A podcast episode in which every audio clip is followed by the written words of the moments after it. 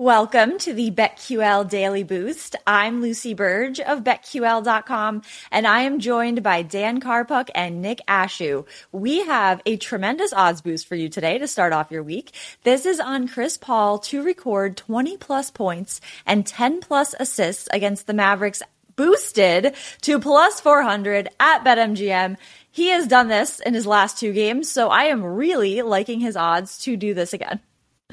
He's taken a lot of time to take over when Devin Booker's been out. Now, I know they have him back, but the question is going to be, like, does that hamstring linger? Does it tighten back up? Do they lower his minutes as this series goes on? But especially even for game one, the conversation clearly is Chris Paul has been carrying this team. He wants that championship desperately. So sometimes you have to even look past, like you said, he's done it the last two games, Lucy, but we can even look past those trends and just say, look at the mindset of what Chris Paul has. Desperate for an NBA title, and he knows this is probably going to be his best shot that he's had in his entire career. So this is somebody that's just going to look to take over this game, probably get everybody else involved early because he's a facilitator first. So help racking up those assists, and then you look at the points when you get to the third and fourth quarter, and that's when he may start to look to score a little bit more. So very good opportunity for Chris Paul to do that again. Yeah, he definitely knows his legacy is on the line here. He averaged 22.3 points, 11.3 assists per game in the last series against the Pelicans. I'm not worried about the assist aspect here at all. Like you said, Nick, I think he's going to try to distribute early and often here.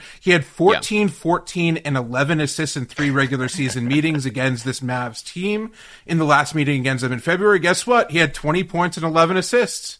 So he actually, something I found that was insane here. So you know how much I like potential assists. Oh, of course. So he's led all playoff players with 18.3 potential assists per game. But guess what? He's only had 49.5 passes total per game. So out of those four, that ranks 21st out of all players in the playoffs. So that's how efficient this guy is. Out of the 49.5 passes per game he's averaged, 18.3 of them were potential assists. That's insane. So yes, he's not on the scoring end. He's not going to shoot 14 of 14 from the field and 4-4 from the free throw line again, I don't think. But I think his game is such an elite, efficient spot right now, and his legacy is at stake. And I think he needs to go for it this season, because next year and the years after, the Warriors are coming back. Like we talked about this in the past, all these teams are up and coming, and this could be his last shot. So I like him to go all out. And at plus 400, you can't go wrong with taking a shot on this one. I'll say this about potential assists: that's like a potential winnings of a parlay, right? Like, totally. Hey, I had the potential to win that parlay. I was close, but I missed it by three other legs, but hey, I had the potential to win that parlay. Yes, so that would be a potential win of five or something. You can judge it by different metrics. Potential assists coming through. The money's not in my bank account, but potentially I could have won it had some things gone the right way. I could have. This is horseshoes, so potentially. It supports my argument, Nick. Supports my argument. It's a valid stat. Everyone remember that, please. Head to betql.com/boost to see all of today's best odds boost. We also have our favorite bets today. Mine is the Suns minus 5.5 against the Mavericks. So the Suns have covered the spread in their last two games. I really like them to make it 3 in this game one. They've also covered 2 of their last 3 spreads at home in that series against the Pelicans, and a trend favoring them here. Monty Williams is 31-12 as a home favorite of 6 points or less while coaching Phoenix. So I love this with all of that considered. Yeah, I'm looking at the under 209, even with a very low total here, under 209 for the Heat Sixers game one. And if you look, the Heat have hit the under in 5 straight games, Philadelphia 4 of their last 5. But the big thing for me here is no Joel Embiid. Like, this is a very low total. I understand that, and it may be a little bit of a sweat, but I just don't have a lot of confidence in what Philadelphia is going to do offensively consistently without Joel Embiid on the floor for them. And it looks like games 1 and games 2, he'll still be out. Then, of course, what's he going to be once he gets back out there? But for this game specifically, okay, you hope that Tyrese Maxey is going to go out and put up some big points. Okay, he has his moments, and then there's other games where he disappears. Then there's James Harden, where you look at James Harden and you have the moments where they're closing out Toronto, and you go, hey, there's the James Harden I remember.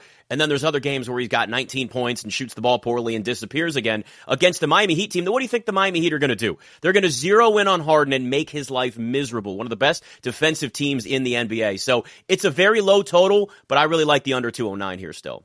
Yeah, and I like the Heat minus 7.5 here. And I think, like you just hit on this, these teams are going to play very differently. On one end, the 76ers are going to almost solely rely on James Harden. Doc Rivers even went out there and said, oh, we're just going to, rely on James to do pretty much everything here. So it's going to be Harden, it's going to be Tyrese Maxey, it's going to be Tobias Harris.